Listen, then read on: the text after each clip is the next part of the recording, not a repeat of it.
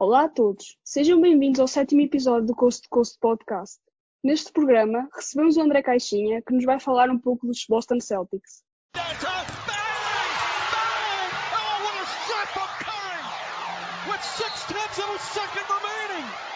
Olá André, está tudo bem contigo?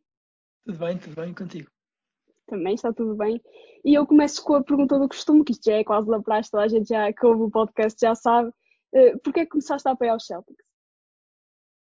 Então, um, antes de, de, de, falar porque é que comecei a apoiar os Celtics, se calhar faz mais sentido uh, explicar porque é que comecei a ver NBA.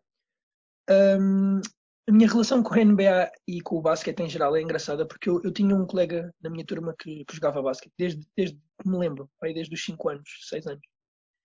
Uh, e eu não gostava de basquete. Ele, ele estava sempre a falar de basquete e gostava e mostrava e jogava e eu dizia não, não, gosto é de futebol, não, não gosto de basquete e assim. Até que em 2008, portanto, quando eu tinha 10 anos, eu, eu lembro-me de, de, estar a ver os Jogos Olímpicos. Eu sempre gostei muito de ver os Jogos Olímpicos. E eu vi aquela equipa da Argentina uh, a jogar e, e comecei-me a interessar por, por basquete, e, mas assim, ainda de uma maneira muito, muito ao de leve. E depois eu tinha um, um, um livro, que era o, o Guinness, né? o livro do Guinness do, dos recordes, e estava a folhear e, e, vi que havia um jogador muito jovem chamado LeBron James que tinha batido um recorde qualquer de pontuação em menos tempo de jogos e achei aquilo interessante e comecei a ler e, e, a, e a, aprender mais e, e foi assim que, que, comecei a ver NBA e a gostar da NBA. E isso foi no ano de 2008 em que, em que os Celtics Esse ano histórico. O ano histórico em que os Celtics tinham aquela, aquela equipa e eu sempre me interessei um, quer no, no, no, futebol que já havia, quer no, no basquete, por aqueles jogadores que faziam assistências e, e, que, e que, organizavam o jogo. Os meus jogadores no, favoritos no futebol sempre foram os médios. Sempre foram os Pirlos e os Zidane. É como eu. Eu também. E, e, pronto, então como tal, o meu jogador favorito dos Celtics era o, era o Ron, era o meu jogador favorito na altura, e foi mais por ele que eu comecei a, a seguir os Celtics, e depois comecei a ver, comecei a ver a história e vi que era uma equipa que, que tinha uma história riquíssima e, e foi assim que, que fiquei do Celtic. E eu ia te perguntar qual é o teu jogador favorito agora. Já disseste que era o, o teu jogador favorito do passado, que é o Rajon Rondo. E o que é que te cativava no jogador na altura? Uh, e agora foi, também? Foi, foi isso que, que, que, eu disse. Eu sempre gostei daqueles jogadores que, que organizavam o, o, jogo, porque eu acho que o desporto em geral, uh, não só o basquete, mas todos os desportos em geral, que são associados muito ao lado físico têm também uma componente mental que muitas vezes é ignorada.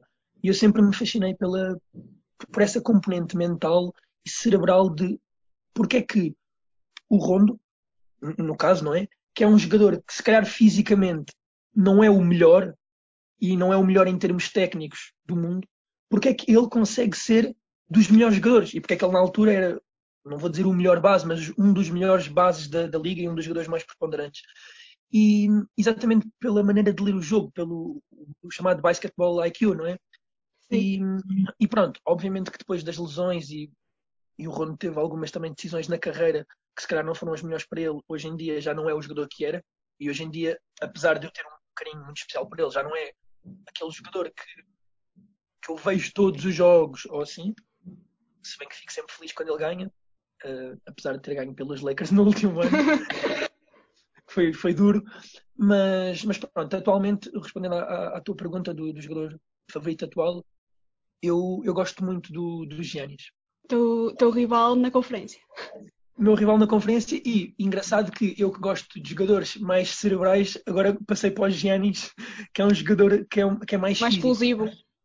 Muito mais explosivo, mas, mas a minha história com, com o Giannis também é, é engraçada, porque, hum, porque eu tenho um amigo meu que é o, que é o Garcia, que é que é um grande adepto dos Bulls, e de certeza que ele vai estar a ouvir este episódio. E, e eu lembro-me que no draft dos Giannis, que eu, se não estou em erro, foi em 2013. 2013, sim. Um, entrou um, um gajo chamado Giannis Antetokounmpo e na altura ninguém sabia dizer o nome dele. Né? Até saiu das bancadas. e, e eu, eu, eu e esse meu amigo Garcia estávamos a ver o draft e em jeito assim de brincadeira comentámos, este gajo aqui vai, vai, vai ser bom jogador. Epá, e começámos a dizer, mas em, em, brincadeira, em mim, começámos a dizer aos nossos amigos: este Giannis Antetokounmpo vai ser o melhor jogador do mundo. Mas nem eu nem ele acreditávamos mesmo que, que um dia iria ser. Então começámos a, entre aspas, a protegê-lo como se ele fosse assim o nosso menino que tinha acabado de entrar na, na liga. E então eu e ele acompanhámos a carreira toda do Giannis até hoje temos ambos um, um carinho muito, muito especial por ele. E do Celtics, tens algum jogador que gostes mais neste momento? É assim, essa pergunta é difícil porque os Celtics são capazes de ser a equipa da liga ou uma das mais homogéneas. Um, mas mas eu, eu, tenho que escolher o, o Tatum. O, o nosso Tatum verde. tenho que escolher, tenho que escolher o Tatum. Apesar de, de gostar muito do, do, do, Gosto muito do Kemba, gosto muito do Jalen. Gosto, gosto bastante do Marcos Smart, que foi um jogador que eu aprendi a apreciar, principalmente no último ano. Mas olha, há muita gente que não achas que o Marcos Smart às vezes é um pouco postulado por causa da agressividade e foi, aos poucos, foi um jogador que se rotulou como mau dentro do campo. Eh, mas concordas com isso? Ou, como disseste, aos poucos começaste a, a apreciá-lo mais? É assim, o, o Marcos Smart, ele já vem da. A fama dele já, já vem desde, desde o college. Né? Há um vídeo Verdade. muito. Há um vídeo muito famoso, não sei se já viste, em que ele, em que ele agride um, um adepto. Sim, já vi. Já é, sim. E pronto, e, então logo quando ele entrou na, na liga diziam que era um jogador que tinha todas as potencialidades defensivas, mas que ofensivamente não era muito, pronto, não era muito evoluído, tinha algumas limitações e, e pronto, e, era assim meio passado a cabeça. Pá, e a verdade é que o Marcos Smart, quando chegou à liga, era pouco mais do que um, do que um jogador para defender, não é? E, e no meio do, do Celtics, que se calhar quando ele entrou não, mas que depois tiveram tantas, tantos jogadores que ofensivamente são muito mais requintados, não é? como o Kyrie Irving, o Hayward, o Tatum, o próprio Jalen Brown, etc. Uh, ah, se calhar é um bocado posto de lado assim. Só que um, em todos os desportos, mas em especial no, no basquete, é preciso quem, quem faça, entre aspas, aquele trabalho sujo, não é? Que, sujo não no sentido de desleal de, do desporto, mas no sentido de ganhar ressaltos, eh, fazer os bloqueios. Um Dennis Rodman dos tempos modernos. Exatamente, um Dennis Rodman dos tempos modernos. E, os, e não, há, não há nenhuma equipa que consiga ganhar um título sem ter um jogador desses. E eu acho que. Tens o, tens o exemplo do Draymond Green nos Warriors, porque é tudo menos consensual no mundo da NBA, mas a verdade é que ele faz o seu trabalho sem dúvida, é um jogador extremamente all-around e, e, muito defensivo, que tem um grande impacto na, na, equipa, pois quer defensivamente, quer propriamente ofensivamente, por tudo o que dá à equipa mesmo sem bola. Mas o, o Smart, eu acho que quem vê os jogos dos Celtics, e principalmente nos últimos tempos, até porque ele evoluiu uh, também ofensivamente, eu acho que o Marcos Smart é aquilo que representa ser dos Celtics. E, e, o Marcos Smart, de certa forma, é, acaba por ser a alma da equipa, apesar de não ser de todo o jogador mais, mais evoluído ofensivamente da equipa. E agora viajamos um pouco até ao passado, porque os Celtics eram, foram até há pouco tempo a equipa mais titulada da NBA, foram igualados pelos Lakers. Uh, mas achas que com, os, uh, com o passar dos anos, principalmente na última década, perdeu-se um pouco a mentalidade vencedora? New England, a terra dos Celtics, que é conhecida, Boston, que é uma das uma das cidades mais que ganha mais títulos, quer na NFL, quer na NBA, mas aos poucos está-se a perder um pouco essa mentalidade. É assim, essa, essa situação de termos sido igualados pelos Lakers é um bocado complicada e sensível para todos os adeptos dos Celtics, sabes? Porque Acredito o nosso sim. argumento para, para sermos a melhor franchise da liga era sempre que tínhamos mais títulos do que os Lakers. Apesar dos Lakers terem tido indiscutivelmente mais jogadores míticos e terem não sei quantas mais finais, o nosso argumento era sempre que que, que, tínhamos mais títulos, portanto, enquanto, enquanto, for, enquanto 17 for maior que 16, enquanto etc., um, nós, vamos, nós vamos sempre ser maiores. Mas, mas pronto, eu não, eu não entro muito nessas, nessas coisas. Agora, é verdade que não só nos últimos 10 anos, mas se nós pegarmos assim nos últimos 20, 30 anos, não é? Sim, se retirares o título. Exatamente, tirando o ano de 2008, os Celtics não, não ganharam. E, e, os Lakers, não é? que são, sempre foram os grandes rivais, conseguiram ser relevantes uh, desde que existem, tirando, sim, tirando sim. os anos antes da chegada do LeBron, não é? E, e os Celtics, apesar de serem uma equipa histórica, não são um mercado tão grande como outras, como outras cidades, não é? Por exemplo, em termos de cidade em si, uh, ignorando os aspectos basquetebolísticos, é muito mais apelativo Miami ou Los Angeles, não é? Pro, Nova York, apesar de não ser Sim? um grande franchise. Do que propriamente, do que propriamente Boston. E eu, eu não, não, não, digo que esteja a perder a mentalidade vá, de, de, de, ganhar, Mas, mas a verdade é que tem sido um período um bocado difícil para os Celtics, apesar de nós termos sempre boas equipas nos últimos, nos últimos anos, temos tido, temos tido equipas muito boas, mas não temos equipas e já não me lembro da última vez, quer dizer, lembro, uh, a última vez foi assim, por volta de 2012, mas a última vez que nós fomos reais uh, candidatos ao título. Mas, mas acho que isso são fases e acho que todas as equipas passam por isso e, e vamos superar há muita gente que acha que, que há ali uma fase que é, já, já foi há muitos anos atrás, mas quando morreu o Len Bias, que se achava que ia ser o próximo, que ia ser o rival do, do Michael Jordan, acha-se que é a partir daí que os Celtics caem um pouco em, em, em rendimento, digamos assim. E a partir daí é real que não temos tido uns Celtics, uh, além de 2008, não temos tido uns Celtics tão combativos como tínhamos na, nas idades anteriores, que anos 60, 70, mais ou menos. Sim, 80 também, com Larry Bird. Sim. Hum, sim, é assim. O, o, os Celtics, eh, não podemos ignorar, não é? Que ali entre 2008, porque muita gente não se recorda, mas os anos antes de 2008 foram, também foram um bocado trágicos. Mas, o primeiro ano do Doc Rivers foi trágico. Mas, mas entre 2008 e 2013, 12, 13, os Celtics podiam perfeitamente ter ganho um campeonato, não é? Quando tinham o, o, Big Three, Big Four, no caso. Mas, mas sim, tirando, tirando aí, não, não, não foram candidatos. E sim, isso que tu estás a dizer provavelmente tem, tem explicação. E também houve, houve a ascensão de, de equipas que eram irrelevantes, não é? Um, por exemplo, se nós formos analisar todo o período um, dos Celtics em que não ganharam, por exemplo, na década de 90, não ganharam os Celtics, mas também não ganhou quase ninguém, porque ganhou, ganharam, ganharam Chicago Bulls. Né? Um, e pronto, depois eh, no, no, final dos 90, inícios do 2000, tens, por exemplo, a ascensão dos Lakers, tens a ascensão dos Spurs, que foram uma equipa que, que no século XXI foi a equipa mais consistente. Um, entretanto, voltam os Pistons, aparece o LeBron e onde quer que ele ande, não é? E pronto, depois tens os Warriors e, e se calhar os Celtics não conseguiram rivalizar. Pá, não, não, não, se calhar não encontro assim uma explicação, mas, mas provavelmente isso que, isso que tu disseste pode, pode ter a ver. Mas eu também acho que, pá, que foram simplesmente circunstâncias e havia equipas melhores e às vezes nós tentamos também encontrar grandes explicações Exato. Onde elas não há e se calhar nós não ganhamos simplesmente porque havia equipas melhores e havia jogadores melhores. E agora, voltando agora ao presente, além do, do Jason Tatum, os, os, Celtics têm apostado bastante no draft e agora temos o exemplo do OKC que está a seguir as pisadas do Danny Ainge, o, o, o Sam Presti, acho que está que aprendeu muito bem.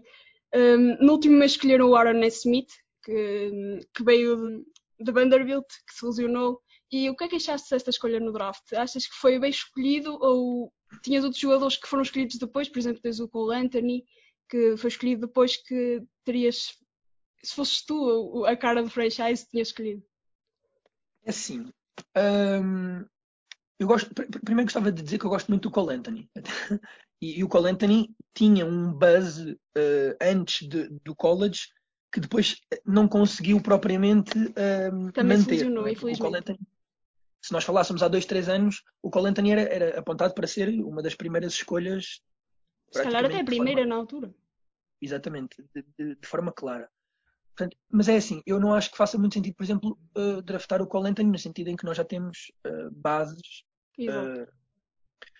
Agora, olhando para o draft dos Celtics, né, eu acho que não só eu, mas todos os fãs dos Celtics e todos os fãs da NBA em especial, quando olham para a equipa dos Celtics, a lacuna que é sempre apontada é, é o poste, não é? Porque nós para, para, as posições exteriores temos imensos jogadores, temos o Kemba, temos o Marcos Smart, temos temos os chamados wings, né? o Tatum, o próprio Jalen Brown, etc, etc. Tínhamos o Hayward e, e depois tu jogares com o posto, um posto como o Tice, que não é tão mau como dizem, mas que em Concordo termos... plenamente. Mas tem algumas... Tem algumas assim. limitações, sim. Uh, e comparado principalmente com o resto do 5 inicial, é claramente o mais fraco em termos de recursos ofensivos e de, e de técnica. Um, eu acho que toda a gente pensava que os Celtics iam buscar um poste. Eh, pelo menos eu, enquanto fã dos Celtics e os fãs dos Celtics eu conheço, a nossa expectativa, porque a nossa expectativa é sempre, seja pelo draft ou pela free agency ou por alguma troca, conseguir resolver essa, essa questão que eu não sei até que ponto será realmente o problema dos Celtics no sentido de ganharem um título. Não sei até que ponto é que eu acho um pouco redutor achar que o, a única coisa que afasta os Celtics do título é um poste. Ainda por cima agora da maneira que o jogo está, não é? Que os postos têm cada vez menos relevância. Sim, sim, e, e é, é, sem dúvida que os Celtics têm um, um problema grave, não é? Uh, com os ressaltos um, e, e, e, principalmente na maneira como, como as equipas entram na, na, na, tabela ofensiva dos Celtics, não é? Mas um, eu acho que se calhar o que faltou aos Celtics em anos anteriores e na minha, a minha esperança é que o Tatum consiga resolver é ter mesmo aquele líder que consegue marcar 35 pontos uh, em todos os jogos de playoffs e que consiga naqueles momentos chave uh, dar a vitória. O Tatum, exatamente, o Tatum, por exemplo, nos playoffs desapareceu em alguns momentos de jogo, mas isso, isso é, já é outra discussão. Mas, mas falando relativamente do draft, eu acho que a esperança de todos os adeptos dos Celtics era que, que nós resolvêssemos essa, essa lacuna. Porém, tendo em conta tudo o que aconteceu depois, e acho que não se pode olhar para, para o draft do Celtic sem depois olhar para aquilo que foi a própria free agency e aquilo que aconteceu depois, não é? Porque eu acredito plenamente que quando nós escolhemos o, o portanto, o Nesmith, né, já sabemos que vamos perder o Hayward. E, e a escolha de, dele no, no, com o que sabia na altura foi um bocado, então, mas mais um, não é? Porquê? Será, será que não fazia mais sentido ir buscar um poste? Agora, até que ponto é que os Celtics nessa altura já não saberiam que iríamos A. perder o Hayward e B. ir buscar o, o, o, o Thompson, não é? Portanto, olhando para o jogador em si, uh, e os relatórios dizem que ele é o melhor atirador de, de 3 pontos do draft, ele, ele, lançou 52%, se não estou em erro, de 3 pontos. É, é uma média absurdamente boa, não é? Um, se ele conseguir transportar isso, não provavelmente com esses números, mas com números similares para a NBA, eu acho que foi uma boa escolha. Um, e acho que se calhar não, não haveria ninguém no draft que ajudasse mais a equipa, tendo em conta que perdemos o Hayward e que eu acredito que ele, uh, caso esteja saudável, vá ter minutos. Mas, mas sim, mas fica sempre aquele feelingzinho de tem um posto, mas provavelmente também não haveria nenhum posto, não é? Eu acho que o mais próximo disso seria o Sadiq Bey, talvez. Mas também Sim, não era bem assim, isso. Se os Celtics tivessem um Wiseman, escolhiam, não é? Claro. Nem todos têm essa sorte. E agora estou-te a mandar essa bicada a ti. Isso também ainda estou. Eu gosto muito do Wiseman, já há muitos anos que, que eu seguia, tu sabes que eu sigo muito esses, esses jovens talentos, mas ainda estou um pouco receosa com essa escolha. Mas quem é que tu querias? Eu, eu já estava por tudo neste momento. Depois de saber que o, que o Clay Thompson se lesionou, eu já estava pelo Lamel, sinceramente. Gosto muito do Lamel, gosto muito do Lamel. É isso. É só este ano é que vamos saber se ele se vai mesmo. Este ano que vamos ter os três Ball Brothers. Isso, isso vai ser bastante interessante. Vamos ver quem é que vai ser o melhor deles, os três. Pois, é verdade. Plot twist vai ser o Liangelo, vai marcar 30 pontos por jogo MVP no ano de rookie. Da maneira que os Pistons estão a, a contratar, não sei. E agora, voltando aos Celtics, à off-season, já tocaste um pouco na, na saída de Gordon Hayward, perderam também o Wanamaker para os meus Warriors e o Ennis Cantor. Uh, em sentido contrário, receberam o Jeff Teague e o Tristan Thompson. E o que é que opinas dessas movimentações? Gostas do Tristan Thompson? O Jeff Teague é sempre aquele, aquele jogador que não sabemos muito bem o que é que vamos de esperar, mas. Mas uh, a experiência. É assim, o Wanamaker, e eu às vezes o Anamaker irritava-me um bocadinho durante os jogos, mas o, Anamaker conseguiu ser útil ao, ao Celtics em, em, em, bastantes momentos. Apesar de, apesar de, de muitas vezes os adeptos do Celtics não, não conseguirem ver isso, houve, houve alguns momentos em que o Anamaker realmente contribuiu e, e os Celtics precisavam de um, de um point guard backup, não é? E, e nesse sentido, eu acho que o Jeff Teague consegue colmatar essa, essa saída. Porque se nós olharmos apenas para o papel, não é? para o nome, uh, o Anamaker, perdes o Anamaker, ganhas o Jeff Teague.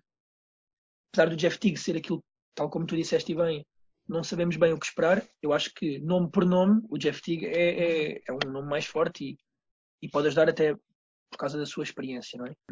Portanto, não, não, fiquei, não fiquei triste com a saída do Anamaker e acho que o, que o Jeff Teague pode, pode se estiver pronto, focado e se as coisas correrem bem, pode ser melhor para os Celtics. Em relação ao, ao Thompson, e eu já falei um pouco, um pouco dele, eu acho que resolve um bocado os problemas dos Celtics, nomeadamente do ressalto. Hum, é assim, vou dizer, resolve, estou a dizer resolve, calhar, resolve não é bem a palavra mais certa, mas sim ajuda, não é? Um, é assim, é óbvio que não é aquele jogador que tu ficas completamente extasiado de conseguir, não é? Mas, mas exato. mas. mas para o que os Celtics precisam, é um vamos ver, mas é um vamos ver que acho que foi uma, uma negociação boa. E outra coisa que, não, que ainda não falámos sobre hum, as saídas e as entradas é relativamente à, ao, negócio do, do, do, Hayward, não é? Que confere aos Celtics a, um, a exception que, que, pode vir a ser bastante útil um, depois numa troca futura. Exato. Mas eh, falando do Tristan Thompson, eu acho que é, é daqueles jogadores que tu ficas sempre. Quando vais atrás, eu, eu não me lembro, como sabes, eu sou um pouco mais nova que tu, eu não me lembro mesmo do Tristan Thompson a entrar na liga, a ser aquele jogador que toda a gente achava que ia ser mais dominante, quando Sim. ainda por cima vai para os Cavaliers. Tu, tu achavas sempre. Tu eras daqueles que, que opinava que ia ser muito melhor do que o que foi? Uh, é assim, o Thompson nunca foi propriamente um jogador que me encheu assim as medidas. Eu, eu consigo te dizer jogadores que eu achava que, que, iam ser bem melhores e não foram. Se calhar o Thompson não é, não é um bom exemplo. Mas sim, eu, quando tu olhas para a carreira do Thompson e quando olhas para o Thompson a jogar, fica sempre aquela sensação que podia ter sido sempre um bocadinho melhor do que aquilo que foi, não é? Ainda por cima no contexto onde caiu. Sem dúvida, sem dúvida. Mas mas eu, eu acho que ele tem as suas valências, não é? E apesar de ser um jogador que também tem fortes limitações, uh, naquilo que consegue ajudar a equipa dos Celtics, né? eu acho que, por exemplo, ninguém tem dúvida que o, o, o Tristan Thompson, neste momento, é o melhor rebounder da equipa dos Celtics. Sim, sem dúvida. Ainda nem, ainda nem chegou ao, ainda nem houve treino em campo e já sabemos isso. Pronto, já sabemos isso. Portanto, também não era muito difícil mas, mas eu acho que eu acho que pode, pode ajudar, apesar de não ser nenhum adepto dos Celtics ficou extasiado com a contratação do Thompson. Não é? E agora passando para a época em si, não é? Este ano vamos ter muito, não, não vão ser muito menos jogos, mas vão ser menos jogos do que o normal por causa do, do Covid e do, dos Jogos Olímpicos. Os Celtics são sempre uma incógnita, não é? Quando chegam aos playoffs tanto podem chegar às finais de conferência, às finais, pode, podem ficar cá atrás no caminho. É sempre, nós pensamos sempre, por exemplo, este ano temos os Brooklyn Nets, que toda a gente acha que vão chegar a, às finais, os Miami Heat que surpreenderam no ano passado. E eu queria que tu conseguisses tentar tirar um recorde e até onde vão chegar próximo, na próxima temporada. Ok, imagina, se calhar eu não gosto muito de tentar prever número de vitórias, porque eu acredito que o número de vitórias varia muito em função da concorrência e da forma como a concorrência está. E muitas vezes umas equipas fazem um push e os Celtics vão atrás, as equipas estão down e os Celtics, se calhar, também não, não tudo. Portanto, se calhar, em vez do recorde, eu posso tentar prever em que lugar é que vão ficar na conferência, por exemplo. Sim, podes. Acho que, faz, acho, acho que faz mais sentido. Então, é assim: eu acho que os Celtics na conferência ficam em terceiro. Atrás de quem? Quem é que são os dois primeiros? Exato. Não sei. Não, mas, mas em, em, princípio acho que, acho que os Bucks em primeiro outra vez. Eu não sei porquê, mas acho que os Bucks são uma equipa que na temporada regular, até por causa do treinador que tem um longo historial de, de ser bastante forte na temporada regular e porque o Génis é extremamente dominante, acho que os Bucks conseguem sempre um número de vitórias. Não sei até que ponto é que os Nets, que são a equipa que eu meto em segundo, por exemplo, o Kevin Durant vai estar saudável na época e toda. o próprio Kyrie. E o próprio Kyrie, sim, sem dúvida para um, apostar tudo na temporada regular. Portanto, acho que os Bucks ficam em primeiro, os Nets em segundo e os, e os Celtics em terceiro. E falaste aí dos Brooklyn Nets, porque estes, estes, episódios também podem tocar em várias equipas, e tu, tu falaste aí da, da, maneira como é que os jogadores vão estar. Por exemplo, temos no papel, temos Kyrie Irving e Kevin Durant, as pessoas ficam extasiadas o que é que vai acontecer, porque nós nunca vimos, já vimos Kevin Durant com Stephen Curry e agora vamos ver Kevin Durant com Kyrie Irving, dois dos melhores postos, uh, postos não, guardas de sempre. E eu gostava de saber as tuas expectativas, porque na minha opinião, eu, eu acho que vai correr bem, mas já, já falei com pessoas que acham que pode ser uh, o flop do ano. É assim, é óbvio que pode ser o flop do ano, porque tudo o que não seja uh, sucesso é um flop é, gigante. Claro. Mas eu, eu, também, já, eu, eu, também já, já, já, tive essa conversa e, e eu, eu, eu, acho que tu sabes, eu sou, eu sou um grande fã do Kevin Durant. É, também sou. É. Este sempre é um dos meus jogadores favoritos. Está sempre ali no top 3, top 5 de jogadores que eu mais gosto e, e, e é o jogador que, apesar de, de eu perceber perfeitamente todos os argumentos que dizem que o LeBron é o melhor do mundo, é o jogador que, que, para mim, em muitos momentos, já foi o melhor do mundo. Eu, eu acho que, por exemplo, tens o Kevin Durant chega às decisões e nunca, tu nunca ouviste a vacilar. É um jogador que, que enche as medidas. Não, não há outra. O argumento, e, e, o meu argumento para o Durant ser tudo aquilo que é, para além de, de pá, para além de ser, obviamente, um gajo que marca 30 pontos por jogo fácil e só não marca mais porque se calhar também não, não tenta tanto e tem field goals espetaculares. É um, pá, pronto, é, é, um dos melhores jogadores de sempre uh, em termos de talento e em termos daquilo que oferece ao jogo. O que eu acho que, que distingue o Durant de muitos outros jogadores é a capacidade que, na minha opinião, ele tem de se adaptar às equipas e de não ser, apesar de ser provavelmente o melhor scorer da, da, da liga em termos de relação uh, pontos e percentagens, é? é um jogador que não precisa de ter assim tanta bola como outros para marcar pontos. E, por exemplo, comparando, eu, eu acho que é interessante a, comparação que tu fazes um, do Durant já ter jogado quer com o Curry, quer com, com o Kyrie Irving, mas também há uma muito interessante que podemos fazer, que é o Kyrie Irving, que já jogou com o LeBron e agora vai jogar com o Durant. Verdade. Até porque a primeira vez que ele teve com o LeBron, as coisas correram bem porque ganharam um título, mas depois sabemos que o final não foi assim tão, assim tão bom. Não foi um viver não felizes para sempre. Não foi um viver não felizes para sempre de todo. Portanto, a, a questão é, e, e, toda a gente sabe que o Kyrie Irving uh, sai de Cleveland uh, algo incomodado, não é, com o facto de ser uma second option para o LeBron. Que, pá, qualquer jogador que joga com o LeBron é uma second option, não é? Eu uh, acho que não me queixava, mas não sou profissional. Também não me queixava. mas para além do Kyrie Irving estar mais. Ah, isto para dizer que há muita gente que, que diz que, que, pode não correr bem porque o Kyrie Irving já com o LeBron depois não quis e assim. Mas o, o que eu quero dizer é que o, o, o Kyrie Irving é um, é um, hoje em dia é, um, é uma pessoa que eu acho que tem mais maturidade, apesar das coisas em Boston não terem dado certo. O primeiro ano nos Nets não foi, também foi um, um bocado estranho, mas eu acredito que ele hoje em dia, uh, e até porque se ele próprio se sujeitou a ser uma second option agora quando já não o quis ser no passado, é porque ele acredita que, que as coisas estão diferentes e, e, porque o mindset, o próprio mindset dele é diferente.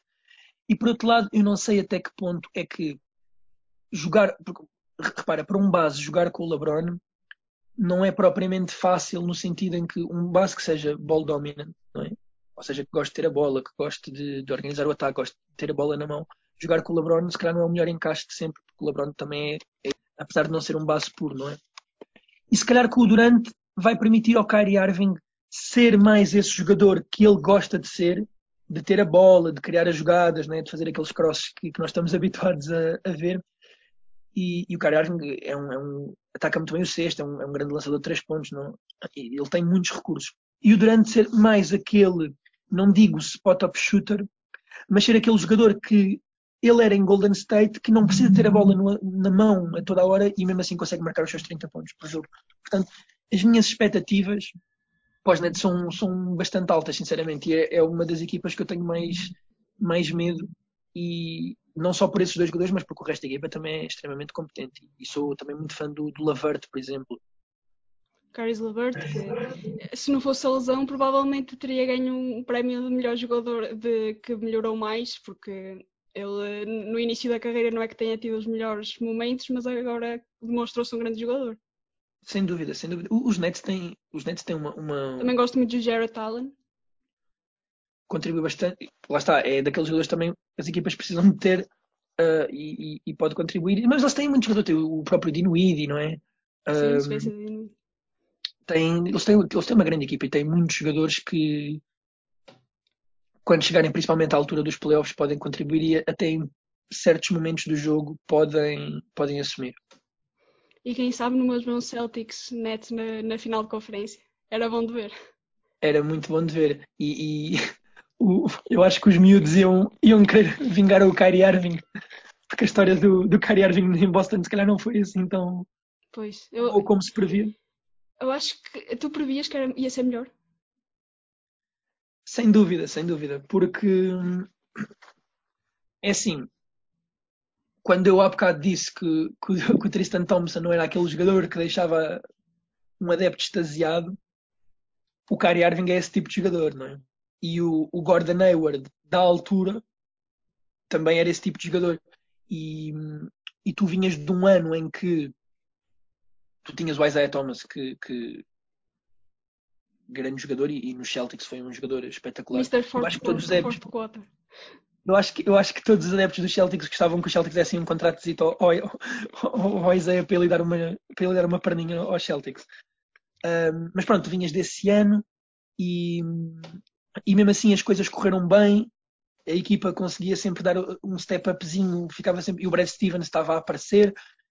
Levas com dois All-Stars e há sempre aquela esperança, não é? E, e pronto, e depois as coisas correram. Aos primeiros minutos sabe, da época.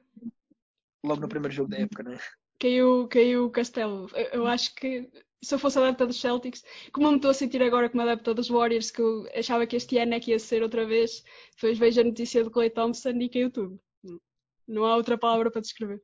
Sem dúvida. E, e o Gordon Hayward lesiona-se logo no primeiro jogo da época contra os Cavaliers, que é logo aquela coisa que tu sabes logo que a temporada já não vai ser o que era.